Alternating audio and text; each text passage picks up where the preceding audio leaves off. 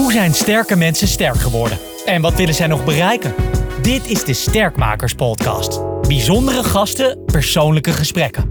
Over de kracht van professionele ontwikkeling en persoonlijke groei. Met Glenn van der Burg. Rick Guitjens is de derde generatie ondernemer bij Guitjens Verzekeren en Risicobeheer. Na zijn grootvader en vader vormde Rick het bedrijf om van een generalist naar een specialist. En met succes. In 2022 wonnen ze een FD Gazelle Award in de regio Zuid. Hoe blijft Rick sterk in zijn werk? Wat doet hij ervoor? En wat heeft hij te overwinnen? Je hoort het in deze aflevering van de Sterkmakers podcast van Schouten en Nelissen. Rick, bijzonder leuk om met je te praten over sterk worden in je werk. We gaan eerst helemaal terug naar eind jaren 80. Je was toen acht. Mhm. Ja, klopt hè. Eh, wat, wat deed de achtjarige Rick het liefst als hij niet op school zat? Nou, allereerst leuk om hier te zijn, dankjewel. Wat deed de achtjarige Rick? Ik denk dat ik een eh, gevoelig, verlegen, introvert mannetje was. Wat eh, graag boeken las. En, ehm, Wat voor boeken? Ja, Suske en Wiske, Donald Duck. Heel, hele interessante literatuur. Ja. En ehm, ja, dus ik was op school, ik kon altijd heel makkelijk mee, eh, wat dat betreft. Ehm, maar ik was wel een beetje op de achtergrond. Ja. En thuis, eh, nou ja, we hadden een heel gezellig gezin, eh, een zusje thuis wonend, bedrijf aan huis. Dus mijn vader had ook heel vaak klanten over de vloer. En ehm, ja, die, die kwamen ook gewoon binnen in de keuken en eh, zaten gewoon bij ons aan de keukentafel. Dus daar, daar krijg je natuurlijk ook iets van, eh, iets van mee. Dus eh, ja, Maar introvert mannetje. Je kwam, je kwam thuis uit school. Tas. Ja, had je überhaupt vroeger een tas bij je? Ik kan me niet meer herinneren dat ik een tas bij me had. Ik kwam hè, schoenen uit en dan eh glaasje, glaasje limo. En wat dan? Ging je dan naar je kamer? Gewoon lekker stripboekjes lezen? Nou, ik kan, ik kan me herinneren dat we relatief jong, omdat mijn vader natuurlijk een bedrijf aan huis had, ook een computer hadden thuis. Mm. En dat vond ik heel interessant om mee te spelen en, eh, en te doen. Ik zat vaak op mijn kamer, inderdaad. En ik had wel vriendjes en zo. En, eh, maar ik was, ja, ik was een redelijk introvert mannetje. Ja.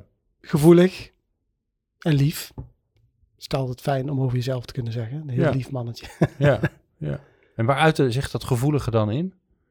Nou, ik had intuïtief wel vaak dat ik situaties aanvoelde. Dus als ik eh, met vriendjes was of bij vriendjes thuis was, dat ik voelde van, oh, hier is het, hier klopt het, hier is het gezellig.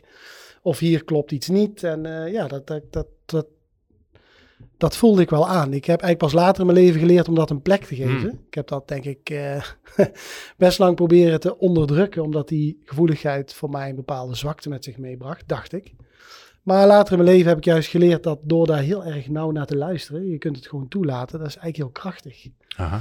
En ehm, Maar ik kan me voorstellen dat als je klein bent, dat het best ingewikkeld is. Kom je Zeker. bij vriendjes en misschien eh, ouders eh, tegen de scheiding aan of uh, Bijvoorbeeld. gelazer. En dan, ja, dan, wat moet je er dan mee? Nee, precies. En je kunt dat ook. eh, nou, ik, ik, ik had ook niet echt ehm, dat ik dat op dat niveau kon delen met iemand. Dus dan ga je daar zelf mee aan eh, de slag. Klopt. Dat is be- dat is best lastig Ja. als je jong bent. Als je heel jong bent. Ja.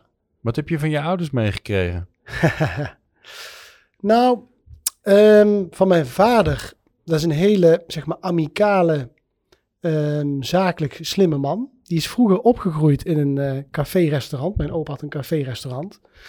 Maar Ook al ondernemen. Ook ondernemer, maar die, die zat trouwens ook in de verzekeringen, mijn opa. Dus dat, dat kon toen nog. Hè. Je deed, hij had een restaurant, hij eh, deed iets in de, in de drankhandel en daarnaast had hij ook nog verzekeringen. En je ziet natuurlijk in de maatschappij steeds verdere specialisatie, maar toen was dat nog heel breed. Ja. Nou Eh, ja, je ziet tegenwoordig ook boekwinkels waar je ook koffie kan drinken. En eh, hè, dus ja, Ja, ik dat zie is het wel weer voor me hoor. Op zich kan het. Daar zou, Het zich- verzekeringscafé. We hebben Ja. gelijk alweer een goed idee bedacht. Ja, nou, ik heb daar een, een iets andere visie eh, over, maar daar, daar komen we Daar misschien we later, wel op, ja. la- later wel op. Maar mijn vader is dus opgegroeid ze, eh, in, een, in een bedrijf waar ze geen eigen woonkamer hadden. Dus de gasten sliepen ook gewoon, eh, ja, die sliepen natuurlijk in het, pen, in het pensionrestaurant, maar de woonkamer van de gasten was ook de woonkamer van ja, de ouders van mijn vader en van Ah, mijn tante en van mijn vader. Dus die, mijn vader is heel goed in het aan de oppervlakte leggen van contact met een hele grote groep mensen op een redelijk snelle manier. En dat is, dat is een talent, dat is een, eh, een vaardigheid. Wat daar misschien een beetje in ondergesneeuwd raakt, is dat je dan natuurlijk wat minder snel de diepgang zoekt. Ja, want het waren allemaal passanten. Het waren allemaal passanten en eh, hè, dus om dan weer terug te gaan naar, naar, naar ons gezin. Wij waren daar ook heel erg goed in, in ons gezin. Hè, zonder daar een oordeel over te geven, maar dat was gewoon een eigenschap. Ja. En mijn moeder is iemand die heel creatief is in haar denken. Dus die heel creatief die met schilderen en met dingen maken. En eh, wat dat betreft, eh, ja. En deze dat met jullie dan vroeger ook? Ja, dat denk ik. Ik heb daar niet zo'n super strakke herinneringen aan. Het was wel zo, we hadden de traditionele rolverdeling hè, thuis. Dus mijn vader was aan het werk en mijn moeder die zorgde voor eh, ons. En eh, ja, we deden ook wel samen eh, dingen. Maar ook Ja. het huishouden moest natuurlijk ook gewoon gedaan worden. Hè, vroeger dat was. Wat heb je daar nu nog aan? Dus die, die, wat je meegekregen hebt, dat, dat nou, hè, een gezin waarin makkelijk contact werd gelegd, waarbij je, mensen zich welkom voelden. Ik denk dat ik dat iedere dag nog gebruik. Ik denk dat eh, het zakelijke inzicht van mijn vader heb, gebruik ik iedere dag. En het creatieve inzicht, kijk, als eh, founder van een bedrijf Mhm. moet je eigenlijk, vind ik, vooral als je wat kleiner bent, zoals wij, eh, heel veel petten op kunnen hebben.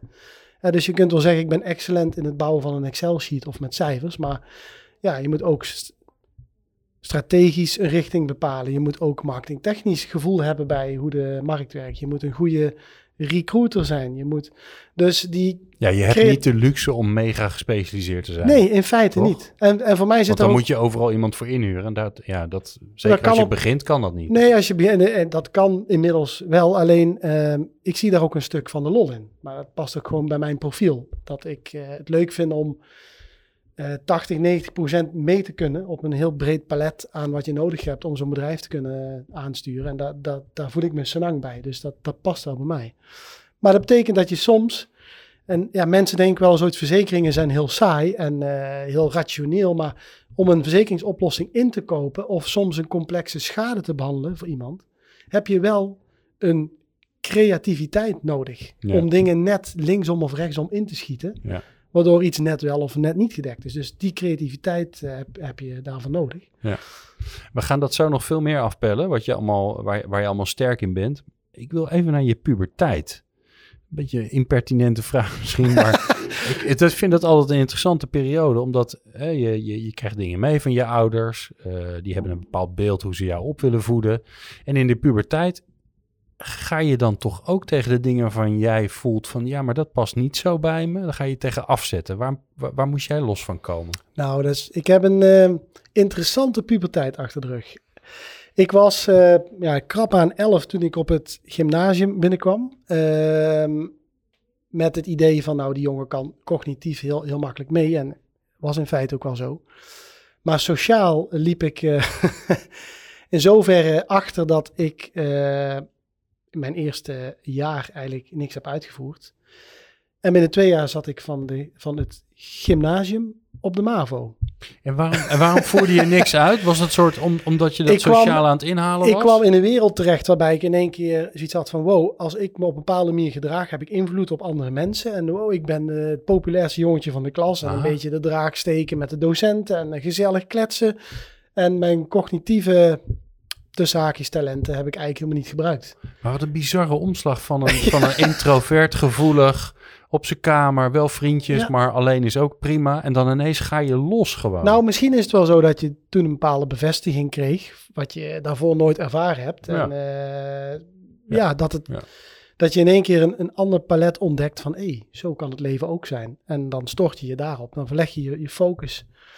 En ehm, ja, uiteindelijk is het cognitief ook wel helemaal goed gekomen in de zin van dat ik echt gewoon mijn pootjes terecht ben gekomen. Maar maar neem ons eens mee, want je, je begint op het gymnasium, dan, nou, dan gaat het niet zo goed met je cijfertjes. En je vindt, de- de andere dingen in het leven zijn ook leuk. ja, Ehm, eh, je, eh, de MAVO is dan blijkbaar de plek waar je, waar, je, waar je grondt en waar je dan toch denkt, nou, nou, het was, toch maar eens even wat doen. ik hoefde daar natuurlijk eh, dusdanig weinig inspanning te leveren dat alle tijd uit kon gaan naar, naar Ja, de ja. sociale structuren binnen Ja. zo'n school. Ja.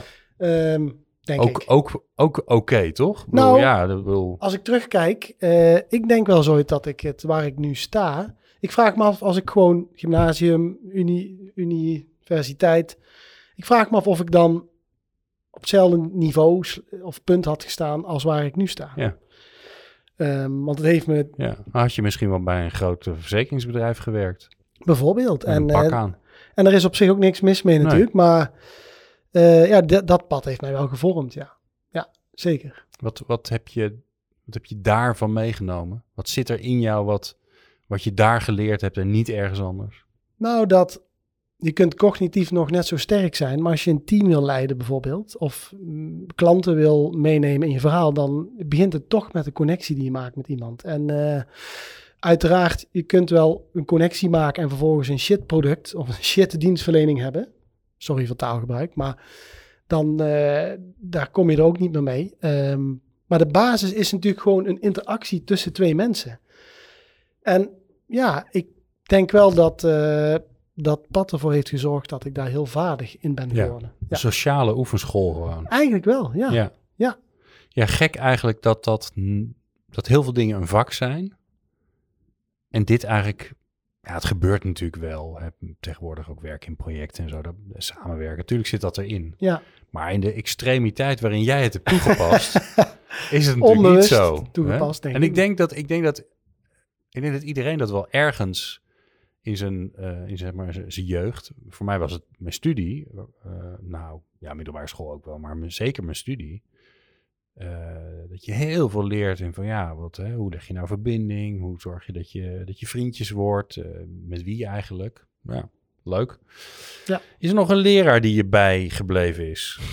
die, die, ja, die, waarvan jij dacht van ja, dat is nou, die heeft me geraakt. Is een goede, goede leraar. nou, er is natuurlijk de welbekende docent die iedereen misschien wel heeft gehad, die heeft gezegd, met jou wordt het nooit niks. Die, die heb ik ook één gehad. ja, dat was de ja, mentor op eh, eh, VWO 1 toen, van nou, die jongen dat die is gedoemd om te mislukken. Qua, Ja. eh, met een aandachtspannen van nul. En, ja. Maar die Ehm, bedoel ik dus niet. Nee, die bedoel niet. nou, ik heb... nou, één docent was meneer eh eh, Thijsens. Dat was mijn afstudeerbegeleider op het hbo. En ehm, ik was natuurlijk... Ik moest mijn scriptie inleveren op een vrijdagmiddag om vijf uur. En ik vergeet nooit meer, ik zat om, om, om vijf uur, om vier uur... Op het kantoor van mijn vader zat ik nog de laatste drie bladzijden te schrijven, tuurlijk. uiteraard. Hè, Ja. want- en toen heb ik hem gebeld, privé. En toen heeft hij gezegd van nou Rick, ik, ik zie iets in jou. Ik doe iets wat ik nog nooit gedaan heb. Ik gun jou de tijd om tot acht uur vanavond je scriptie in te leveren. Want anders dan werd het, ehm, ja, werd het gewoon een, niet een, redden, een, ja. eh, een, een, zeg maar een, half jaar later afstuderen. Hè? Want zo streng was dat. Nou, dus die man heeft zeg maar de menselijkheid laten prevaleren boven de strakke kaders. En heeft me eigenlijk ja, gered in ieder geval Ja, en dan kom je misschien toch weer terug op dat pad wat je dan bewandelt. Die quote-unquote sociale vaardigheden. Om dan toch zo iemand mee te krijgen om uiteindelijk ergens te komen. En later in je leven leer je natuurlijk, ja, het is natuurlijk veel handig om je dingen gewoon op tijd af te hebben. En je structuur te hebben. Want hè, dat, dat, Ja. dat is wel beter. Maar meneer Hermsen, dank je. Of meneer Thijssen, sorry, dank je wel. mooi. Ja, mooi. Ik neem je mee naar het nu. Eh, 38 ben je, hè? Eh, dus je bent 38. Wanneer voel jij je nou sterk? Wat ben je dan aan het doen? In je werken? Wanneer voel je je sterk? Het gaat zo natuurlijk, als alles zo natuurlijk verloopt, dat je bijna geen energie verbruikt. Heb je een voorbeeld? Ja, als ik eh, mijn bedrijf binnenstap en mijn collega's komen binnen en, ehm, en, er, en er zijn klanten die mijn aandacht nodig hebben. En dat voelt zo natuurlijk. Eh, je hebt het ecosysteem zelf gebouwd natuurlijk. Ehm, en dan voel je je sterk. Dan voel je eigenlijk alsof je alles, ja, het klinkt heel arrogant, maar alsof, alsof ehm, alles kan. En daarmee wil ik niet zeggen dat er geen dingen tegenvallen of fout gaan, maar dat je je dusdanig sterk voelt in je rol dat de dingen die fout gaan en tegenvallen, dat je die ook weer aan kan. Ja. Snap je wat ik bedoel? Ja. En dan wordt het een flow. En je zei eerder al van, hè, ehm, ik vind het leuk om, eh, om heel veel facetten van het werk, om die, om die ehm, eh, voor 80, 90 procent te beheersen. Daar moet je ook keuzes in maken, wat je dan wel en niet blijft doen.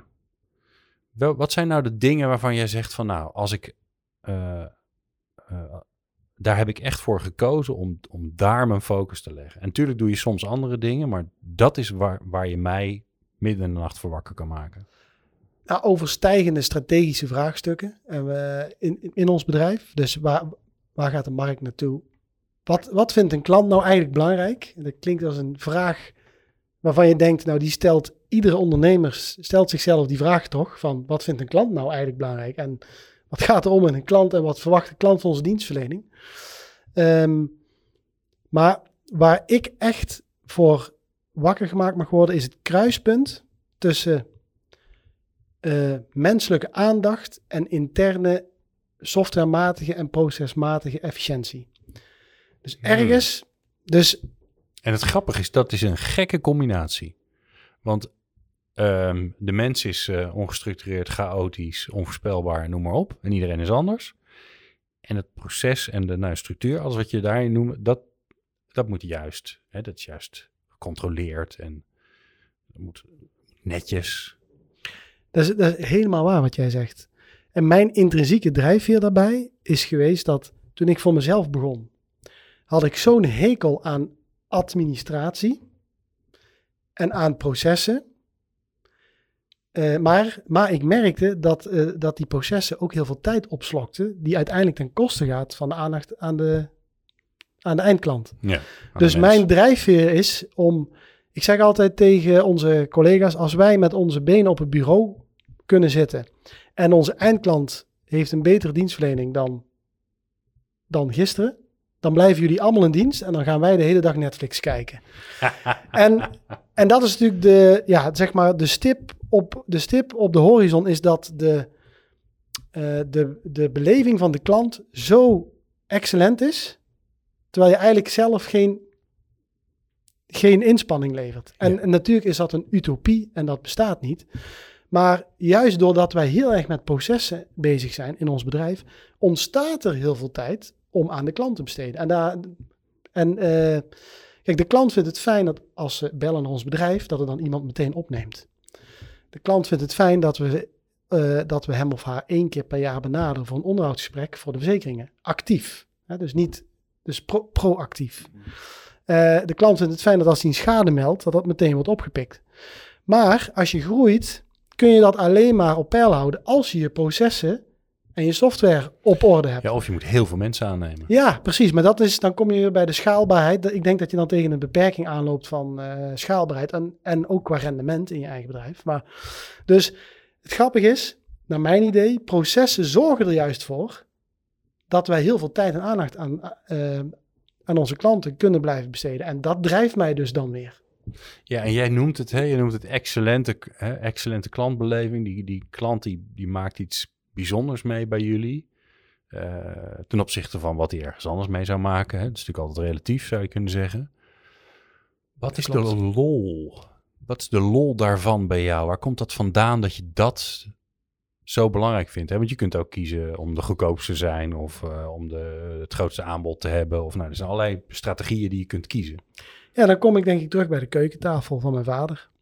Want ehm, als je dan aan tafel zit met een klant die iets ergs heeft meegemaakt, dan wordt het heel persoonlijk en heel menselijk. En dan kun je niet van weglopen achter een Excel-sheet of achter de omvang van het bedrijf. En dat heeft me altijd heel erg geraakt. En dat drijft mij tot op de dag van, nou, ik wil mensen graag oprecht helpen. En eh, dat klinkt een beetje cliché en, en eh, niet zeggend, maar in onze eh, missie staat ook, wij willen zekerheid bieden aan mensen in onzekere situaties. En Nee, want dat is de grap natuurlijk. Hè? Want, eh, je, een verzekering sluit je af voor een moment Ja. waarvan je hoopt dat die nooit komt. ja, Ehm, maar je weet ook, gemiddeld gezien komt die voor iedereen een keer. Nou, dat is interessant als je met een ondernemer, we hebben zeker met name bedrijven, en ehm, als je kijkt naar de rangorde van wat een ondernemer belangrijk vindt, of in ieder geval, ik moet anders zeggen, waar hij zijn tijd aan wil besteden, staan wij eh, helemaal onderaan. Ja, net boven bankzaken, Ter- denk ik. ja, terwijl, nou, Of een beetje gelijk, onder. denk ik. en terwijl eh, een niet goed ingericht verzekeringspalet is wel een potentiële bedreiging voor de, voor de voortzetting Ja. van, zijn, eh, van zijn bedrijf als het, als het echt misgaat. Dus het interessante is, een ondernemer wil eigenlijk bijna geen tijd besteden aan ons, bijvoorbeeld voor een onderhoudsgesprek. Als je erover nadenkt, eigenlijk is ons businessmodel veel interessanter als we die ondernemer nooit spreken. Want dan hebben we onze, Minder tijd. onze returning, ja. onze, eh, onze cashflow en, en nul arbeid. Dus je moet wel bijna een intrinsieke drijfveer hebben om die ondernemer te ontzorgen. Want er ligt financieel zelfs geen prikkel op de korte termijn. Dat is heel gek, maar dat is eigenlijk wel zo. Om die ondernemer jaarlijks aan zijn jasje te trekken. Want Ik die wil ook geen tijd eraan besteden Nee. om te denken, misschien kan het ergens anders goedkoper. Het zal om haar of hem nee. borst zijn. Maar ik, ik geloof er uiteraard in dat er wel een commerciële prikkel ligt. Want als je die ondernemer heel goed bedient en eh, je onderscheidt je daarmee in de markt, dan groeit je bedrijf vanzelf natuurlijk, doordat je, onder, je klant een ambassadeur wordt. Ook dat heb ik niet uitgevonden en is iets wat iedereen roept. Ja, Eh, maar het is wat anders om het te doen. Juist, naar mijn idee wel. Het is, ik denk dat wij in ons bedrijf echt daar de focus op hebben liggen. En niet alleen ik, maar ook onze werknemers. En als je iets echt meent en het ook doet, ja, dan, dan, dan, dan komt het ook uit. Nou, ben jij ehm, een eh, succesvol ondernemer? En eh, nou, dat, eh, dat is omdat het goed gaat met je bedrijf, maar zeker hè, dat eh, als je een FT-gezellen wint, dan, eh, dan, dan blijkt het ook nog uit de cijfertjes, dus dat helpt. Wat je vaak hoort zijn de, de verhalen over eh, wat je dan moet doen om, het, om zover te komen. Ehm, ook bij de persoonlijke ontwikkeling van mensen overigens. Wat je niet zo vaak hoort is waar mensen op hun bek zijn gegaan. Dus wanneer, wanneer ben je zelf nou een keer onderuit gegaan en hoe ben je daar als, eh, nou mee, mee omgegaan, persoonlijk? Nou, ik ben persoonlijk meer onderuit gegaan eh, toen ik mijn gevoeligheid heb weggedrukt met ratio. Oké. En eh, ik heb best wel lang mijn leven geleefd met het idee van eh, gevoel is in, inefficiënt, leidt af van de taken die je moet, die je moet verrichten. Mhm. En ehm, ja, daar, daar, daar ben ik heel erg op mijn bek gegaan in de zin van dat ik was wel succesvol, alleen het kostte me heel veel energie om dat in stand te houden. En eh, dat is ook echt, als ik één les heb geleerd, is ehm, dat je gevoel de meest, de, ja, de hoogste ratio is die je ooit zult bereiken. Namelijk je hersenen kunnen nooit bijhouden wat je gevoel allemaal meet en binnenkrijgt. Hm. Ehm, en als je dat eng vindt, eh, ik denk dat heel veel mensen het eng vinden om dat te ervaren. Ik heb dat ook heel lang eng gevonden, daarom heb ik het weggestopt. En ik merk nu dat als, je, als dat meer in balans is en het begint bij het gevoel, en de ratio die is er toch wel, die komt wel Ja. voorbij, Ja. dan, eh, ja, dan, dan gaat het een stuk makkelijker. Nou was je een eh, vro- vroeger een gevoelig ventje. Ja. Jij, jij voelde wat er gebeurde in een kamer. Ja. En blijkbaar heb je dat dus ergens... Ja, en als je dat wegdrukt, kost het natuurlijk heel veel energie voor je lijf. Gewoon, Ja. Kijk, ik ben geen eh, psycholoog en ook geen eh haptonoom, maar ehm, het kostte gewoon heel veel kruim. Ja. En eh, ja, dat is eigenlijk, daar ben ik het meeste mee op mijn En wat is dan het moment dat je, dat je daar... Hè, want dat is, dat is natuurlijk iets wat... Daar kun je prima een hele tijd mee leven. tot het moment dat het ineens... Dat er iets gebeurt en dan gaat het mis. Nou, ik denk dat mijn eh, vriendin, ja, inmiddels een beetje raar om te zeggen, recent ex-vriendin, eh, daar wel een belangrijke rol in heeft gespeeld. Die heeft de spiegel voorgehouden van, ja, eh, ehm, dat, dat, dat gaat niet goed. Oké. En zij was ook eigenlijk de enige die dat kon. Hè, want ja, die staat het dichtst bij. Ja. En dat is natuurlijk wel moeilijk. Eerst moet je dat zelf zien te erkennen. Hè, want je bent natuurlijk een trotse ondernemer die door de buitenwereld wordt Ik wou bevestigd zeggen, hoe en goed het gaat bezig goed. is. Ja, het gaat en goed. eh, dus, iedereen eh, denkt, eh, nou, eh, die jongen die komt er wel. En, eh, maar ja, dan, dan kom je echt dicht bij eh, jezelf. En dan moet je eerst zien, erkennen. En dan ga je daaraan aan, aan werken. En dan, eh, ja, dan blijkt, eh, dan blijkt pas echt wat voor kracht je hebt. En hoe gebruik je die... Wat is er dan nu veranderd? Dus wat, wat, wat, wat is er losgekomen wat je nu kan Nou, gebruiken? dat ik weer het mannetje ben wat gewoon zijn intuïtie nastreeft. Eh, en die ratio is als een soort van achtervang toch altijd wel aanwezig. Die is dan misschien een beetje raar om te zeggen, maar ik denk dat die relatief sterk ontwikkeld is bij mij. En daardoor hoef ik ook, ik bedoel, voorheen zou ik eerder bedenken wat de strategie zou moeten zijn van ons bedrijf Mhm. en, en in mijn leven. En nu voel ik dat. Ik heb het altijd al aangevoeld. Nu laat ik het toe. En wat er dan vervolgens rationeel benodigd is om daar te komen, dat komt dan vanzelf. Ja, ja, ja. En dus de volgorde is een beetje veranderd. Begrijp je wat ik bedoel? Ja, je, je hebt eigenlijk eh, ehm, je hebt meerdere krachten, meerdere, ehm, meerdere zintuigen bijna om, om, je, om je, ondernemers, je ondernemersenergie richting te geven. En als je dat gevoel uit hebt gezet, dan, ehm, ja, dan mis je dat eigenlijk. Want dat is natuurlijk heel krachtig. Maar wat je al, al zegt, hè, je, het is een, het vangt zoveel op, het vertaalt zoveel van je, het geeft zoveel signalen af. En als je dat niet gebruikt, is het natuurlijk eigenlijk doodzonde. Maar ik kan me ook voorstellen dat het doodeng is om het weer wel te gebruiken, omdat je ook weer, je voelt ineens alles weer. Het is een, een prachtige samenvatting van jou, want dat klopt helemaal. Hm. En eh, inderdaad, ehm, het is heel eng. Maar Hoe ja, leer je dat dan weer ruimte te geven? nou, daar heb je natuurlijk ook wel eh, mensen eh, bij die daarin gespecialiseerd zijn. Die gewoon gespecialiseerd zijn in het terugkomen naar je gevoel. Ehm, maar ik, heb, ik, ben, ik ben wel nooit in mijn leven bang geweest om, denk ik, om, om belangrijke grote stappen te, te zetten. Dus hè, ook toen ik mijn bedrijf begon, jij zei in de introductie van eh, opa naar vader op zoon. ja. Dat is eigenlijk niet helemaal waar, maar goed, eh, daar kunnen we misschien op. eh, Nou, dat is alleen maar leuk dat het niet waar is, toch? ja, nou, het is deels waar, laat ik het zo zeggen. Maar ehm, ja, je hebt af en toe moed, moed nodig om, eh, om grote veranderingen in eh, te zetten. Geldt op, denk ik, naar mijn idee geldt voor iedereen. En ehm, het is ook helemaal niet erg als je er lang over doet of je vindt het moeilijk. Maar vaak spreek ik mensen die, ehm, die ook soms moeilijke stappen gezet hebben. En bijna iedereen zegt dan, ik voelde al aan dat ik die kant op moest. Hm.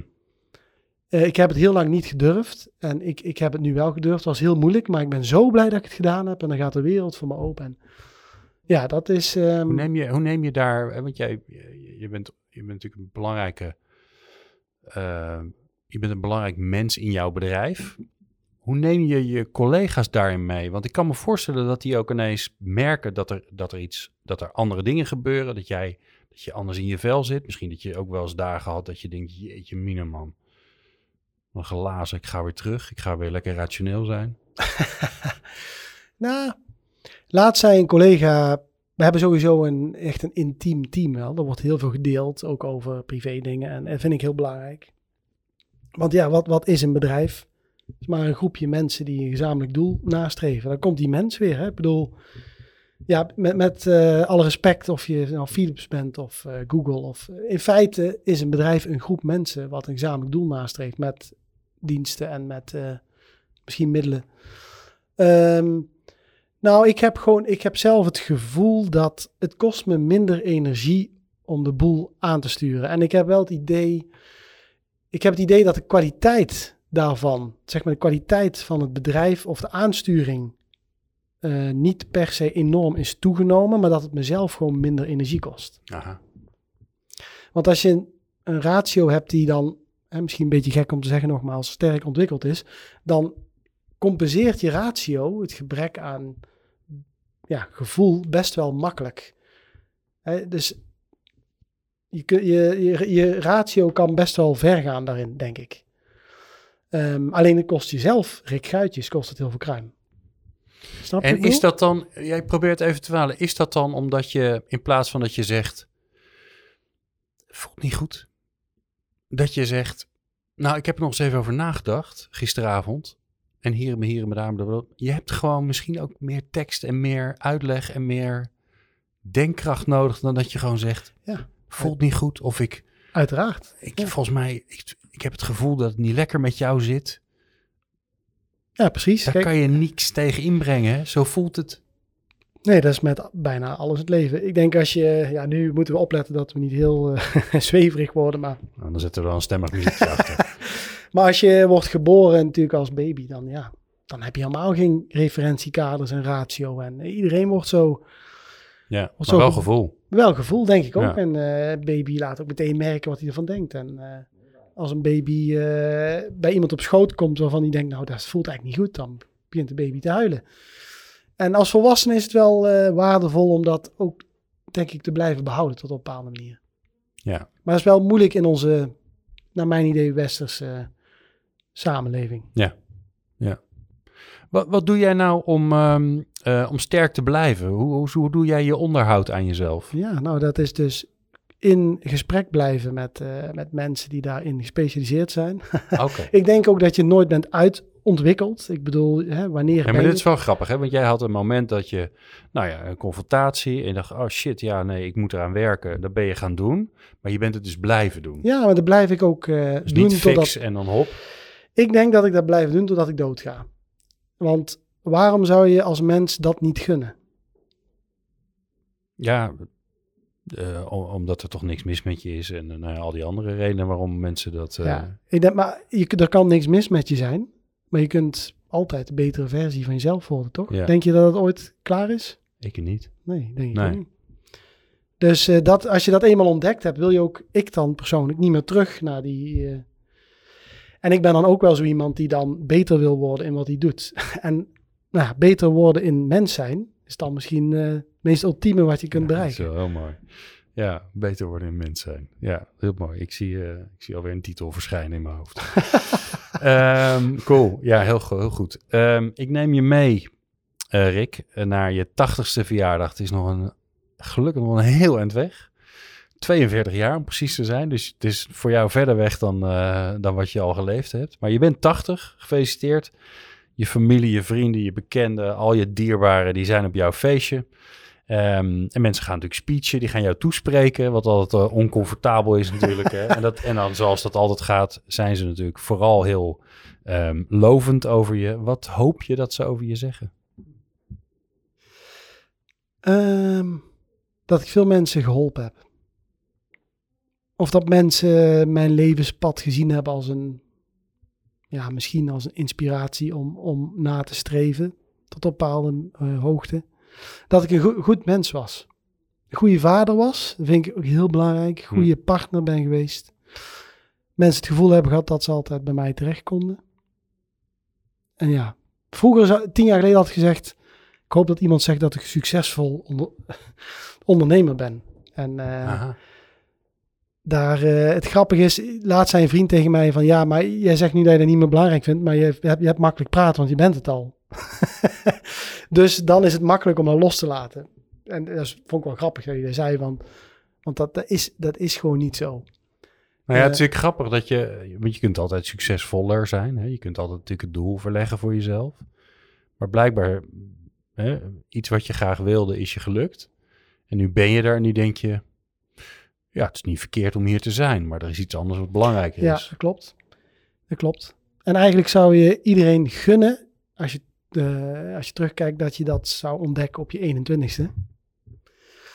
En je En, bent eh, 38, je bent er al achter. Ja, nou, ja, ja, het is Ja. maar waar je, precies waar je referentie, vanuit waar je refereert. Want ehm, er zijn wellicht mensen bij eh, die een heel gelukkig leven hebben, maar die daar misschien nooit achter komen of, of achter willen komen. Nou, ook goed.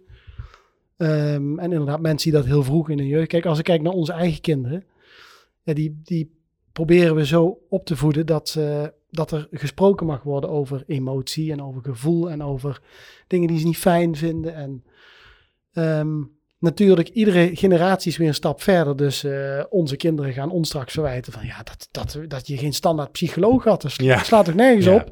Maar Dat ja, zijn jullie een stelletje traditionele ouders. Hè, maar, ehm, en zo probeert iedere generatie dat beste te doen. Maar dat, ja, daar, ja, daar zijn wij wel heel erg eh ja. keen op. Waar, ehm, waar, ligt nog, eh, waar ligt nog werk voor je met jezelf? Waar heb je zelf nog aan te werken? Of je denkt, ja, hmm, blijf er een beetje bij weg. Want ik weet dat daar nog een er is nog wat te doen. Nou.